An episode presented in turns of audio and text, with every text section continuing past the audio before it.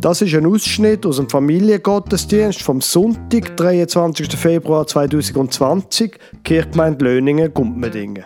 Sie hören eine Geschichte aus der Bibel, Lukas 5, Vers 27 bis 32, erzählt von der Miriam Brönnimann, mit Filmclips ergänzt, wo Kinder und Teenager in die Rolle von Zeugen von dieser Geschichte geschlafen sind. Von den Filmclips hören sie natürlich nur den Ton und dann hören Sie die Predigt über die gleiche Geschichte vom Pfarrer Lukas Huber.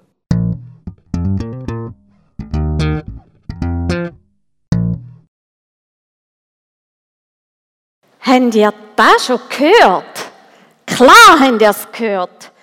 Da bin ich sicher. Ich meine, das Fernsehen ist ja auch schon da gewesen. Das geht gar nicht! Skandal! Mit so einem, der sollte man anklagen. Ich habe in meinem Leben schon viel erlebt, aber so etwas, das geht zu weit. Entscheidend zu weit. Da wird die rote Linie überschritten.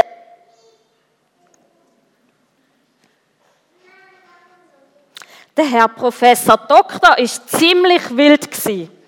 Es ist auch ein Empfang wie er in die Welt noch nie gesehen hat.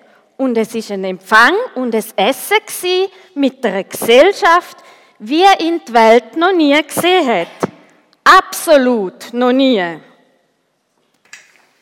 Also an diesem Abend, da war eigentlich noch alles normal, als die Kollegen von dem Chef gekommen sind. Ähm, ja, natürlich ein Dinner exquisiter als normalerweise, aber alles ganz okay. Ähm, und dann, ähm, ich meine, die Freunde von dem Chef sind auch sehr neureich und die haben auch ähm, viel Geld. Also, sie sind verachtet wie Chefe, aber geben gutes Trinkgeld, gute Freunde, gute Freunde. Ja, und als dann dieser Herr, der ähm, Jesus, Jesus gekommen ist, da haben wir wirklich gemerkt, der, der ist Chefe. Und das war schon ein bisschen komisch, dass er gekommen ist zu Chefe, aber ja. Also, ich bin ja schon von Anfang an nicht rausgekommen. Wo Jesus durchs Dorf gelaufen ist, ist er halt auch am Zoll vorbeigekommen. Dort hat es einen gut gekleideten Mann gehabt. Jeder weiß, wer er ist. Jeder weiß, warum er so schöne Kleider hat. Er hat keine Freunde. Niemand hat etwas mit ihm zu tun haben.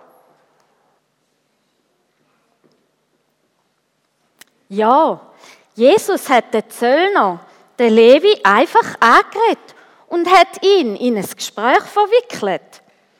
Der Levi hat natürlich auch mitbekommen, was am Tag vorher passiert ist. Es ist schließlich ein Stadtgespräch gewesen, da, wo passiert war. Ich kann laufen, ich kann kumpen. Jesus hat mich geheilt. Ja, das war eine Sache. Wir hätten keine Chance gehabt. Die Wohnung war so voll. Aber dann sind wir aufs Dach gegangen und haben alles abdeckt. Dann haben wir ihn abgelassen. Dort hat Jesus den geheilt.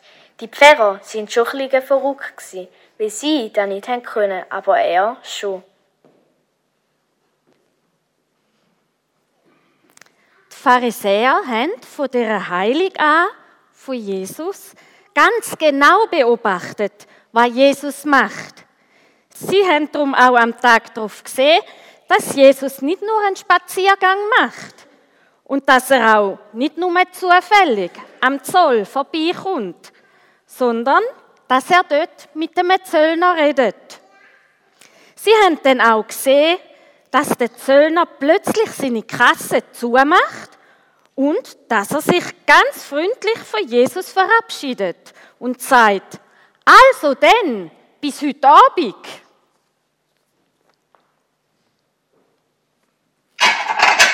15 Uhr gekommen ist. Das hat niemand von uns verstanden, weil er nie so früh.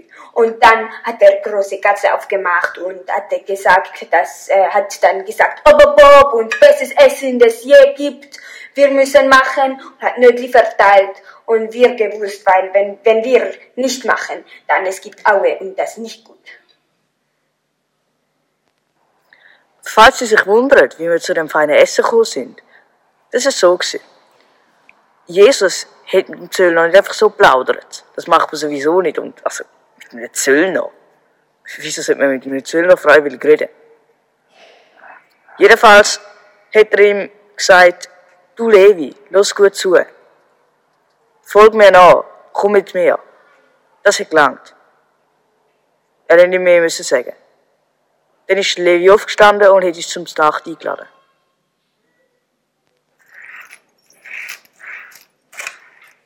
Also gestern, da hat Levi schon ein bisschen übertrieben. Ich meine, er ist schon immer sehr ein großzügiger Mensch gewesen. Also vor allem mit uns, seine Freunde. Mit den Leuten am Zoll, ja, da hat er dann schon seine sparsame Seite für geholt. Wenn er dann einmal gesagt hat, so, was, du hast keinen letzten Rappen? Mal, den musst du mir zahlen, sonst kommst du da nicht vorbei. Ja, gehen heim holen, den letzten Rappen, sonst darfst du da nicht vorbei. Aber gestern Abend ist irgendwie einfach alles anders gewesen. Nicht nur das Essen ist mal wieder absolut übertrieben gut gewesen, wie immer, und der Wein natürlich. Nein, auch die Stimmung allgemein. Und der Levi, der hat gar nicht so viel Wein getrunken wie sonst amigs. Man hat gemeint, er sei sogar nüchtern gewesen. Und trotzdem ist er so gut, gut gelaunt gewesen, wie ich ihn noch nie gesehen habe. Man könnte meinen, er sei noch nie in seinem Leben so glücklich gewesen.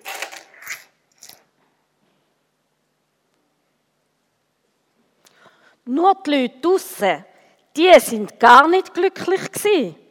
Die Pharisäer haben sich vor dem Haus vom Levi versammelt. Man könnte fast sagen, sie haben sich zusammentun und sind gar nicht einverstanden gewesen, dass Jesus beim Levi zum Nacht geblieben ist. Und zwar mit all seinen Jüngern. Und sie sind auch nicht einverstanden gewesen, dass dort sogar all, Zöl all die Zöllnerfreunde vom Levi eingeladen worden sind. Die Pharisäer haben nicht gehört, was ihnen passiert, denn es ist tatsächlich nicht so laut gewesen.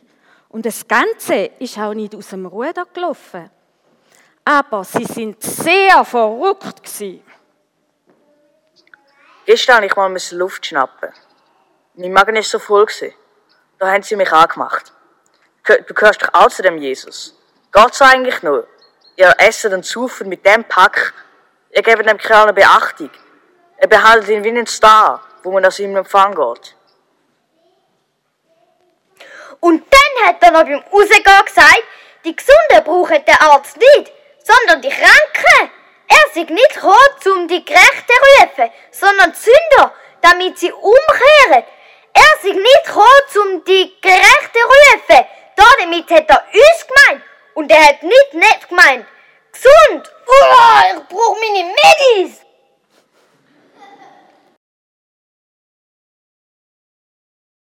Der Predigtext ist die Geschichte nochmal, wo wir vorher schon gehört haben. Ich habe gemerkt, so im Verlauf der letzten 2000 Jahre, beim Kopieren von Band zu Band ist der Ton irgendwie ein bisschen schwierig zu verstehen gewesen. Darum nochmal die Geschichte. Vor allem, wenn es wird gehen, genau. Und danach ging er hinaus und sah einen Zöllner mit Namen Levi am Zoll sitzen und sprach zu ihm, folge mir nach. Und er verließ alles, stand auf und folgte ihm nach. Und Levi richtete ihm ein großes Mahl zu in seinem Haus, und viele Zöllner und andere saßen mit ihm zu Tisch.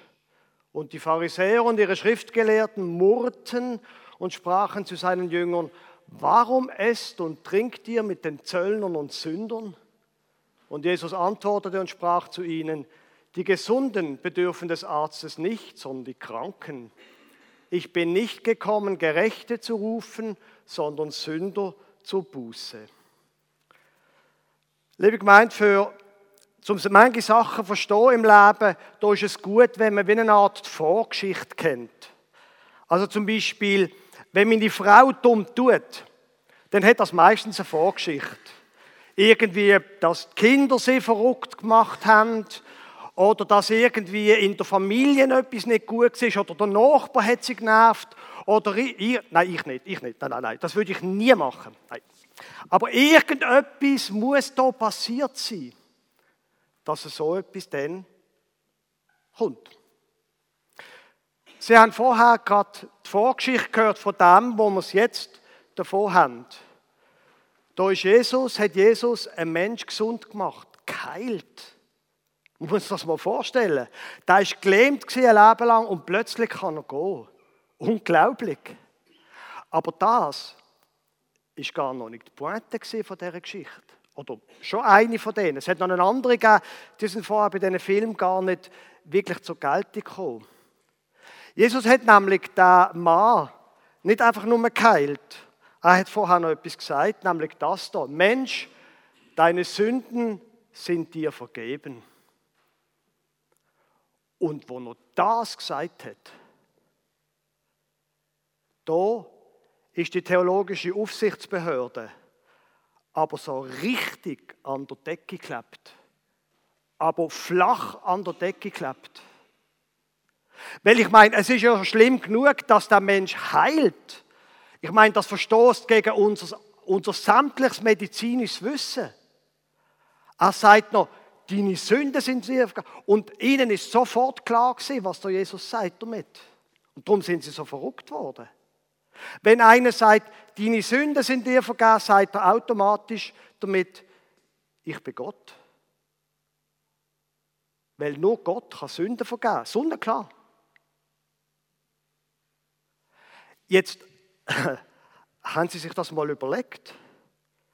Stellen Sie sich jetzt mal vor, ich würde zum Beispiel in einer Predigt sagen, übrigens, ähm, einfach so unter uns, ich bin in dem Fall nicht nur ein reformierter Pfarrer, ich bin im Fall Gott. Was würden Sie denn sagen? Was würden Sie denn rufen? Die theologische Aufsichtsbehörde, würde sie im Kirchenrat einen Brief schreiben? Oder würde sie in der psychiatrischen Klinik in der Breite anrufen? Oder würde sie der Polizei anrufen? Oder alles drei? Und was würde denn am nächsten Tag in der Zeitung stehen? In der Schaffhausen Nachricht wird stehen, Pfarrer von Löningen hält sich für Gott. Und in der AZ wird stehen, jetzt reicht's, weg mit der Kirche. Und Radio Munot wird dann sagen, wir sind gestern ins Fleck gegangen und haben mit, mit, äh, mit Gott vor Löningen reden, aber hat nicht ins Mikrofon ihnen sagen. Und im Kleckauer Bot wird stehen, irgendwie Pfarrer von Löningen gibt zu reden und sie schreiben Löningen und in Löningen Gumpendingen, weil es nicht Platz hat auf der Ziele.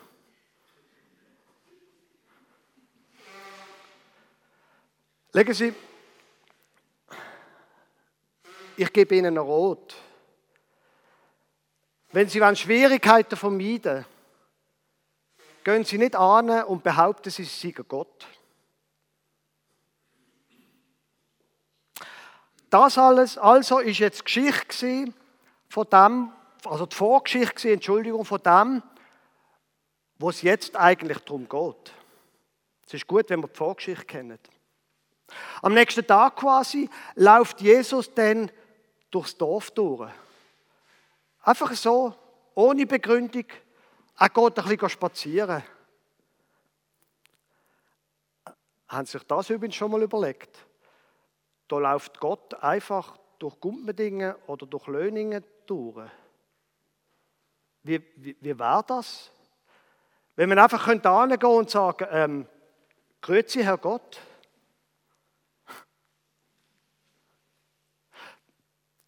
Behalten Sie mal den Gedanken. Wie wäre das eigentlich, wenn man Gott einfach könnte die Hand schütteln und sagen, Grüezi, Herr Gott. Auf jeden Fall, an dem nächsten Tag kommt eine Geschichte, die ich mindestens so krass finde wie die vom letzten Tag. Von dem, was wir vorher gehört haben. Weil es geht, wir haben das vorher gehört, so weiter. Danach ging er hinaus und sah einen Zöllner mit Namen Levi am Zoll sitzen und sprach zu ihm, folge mir nach. Und er verließ alles, stand auf und folgte ihm nach. Doch kommt einfach einer und sagt, ähm, du, Levi, komm. Lauf mit mir mit, folg mir nach. Und der Typ, der steht auf, klappt seine Kasse zu, lässt sie offenbar liegen oder stehen auf seinem Silbertischli und geht einfach mit.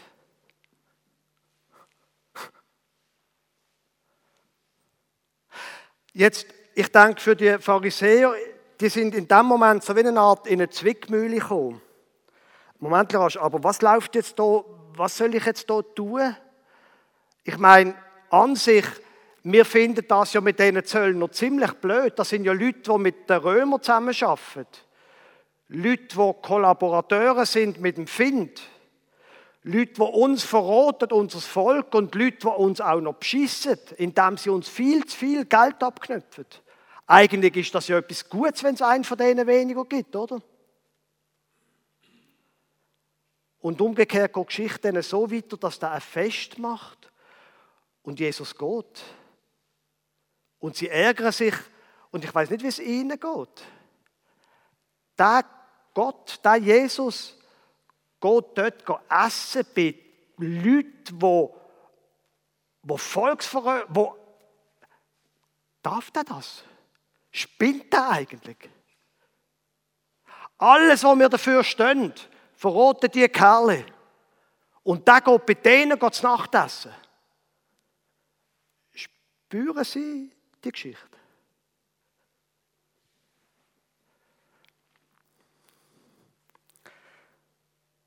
Ich sage Ihnen etwas. Ich selber bin Pfarrer wegen so Geschichten.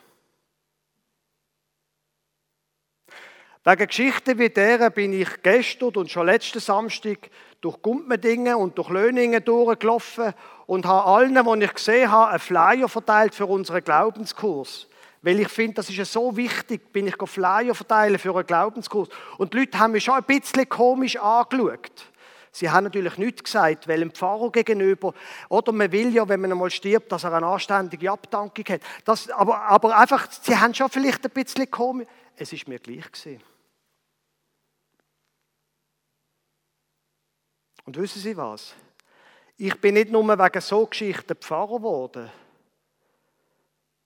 sondern ich bin wegen so Geschichten Christ.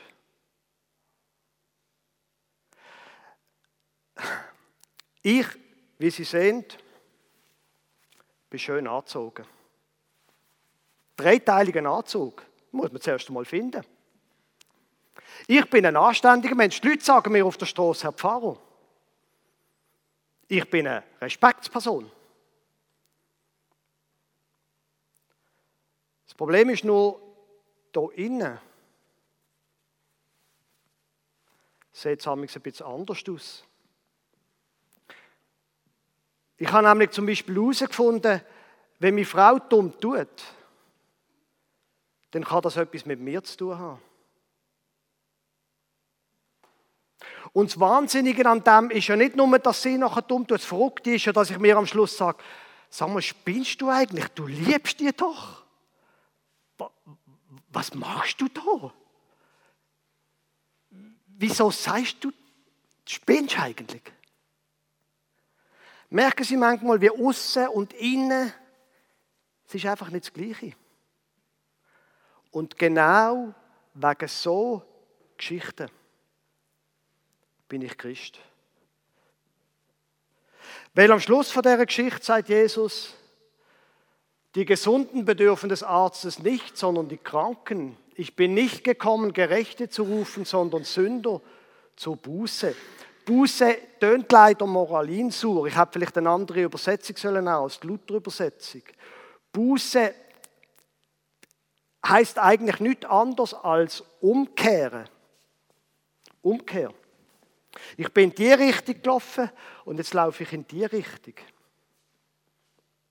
Das ist doch genau mein Problem.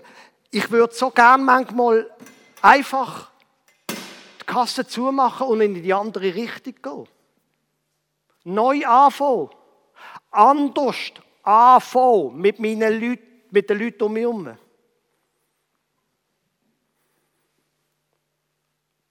Und wissen Sie was?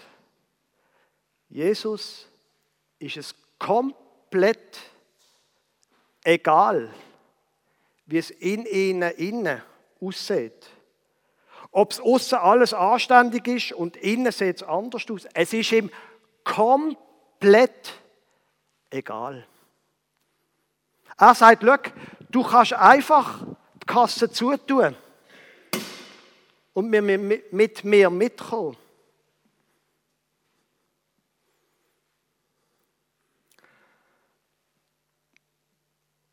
Und da Jesus, der Jesus, der behauptet, er sei Gott, ist einer, der sagt, ich mache dich gesund.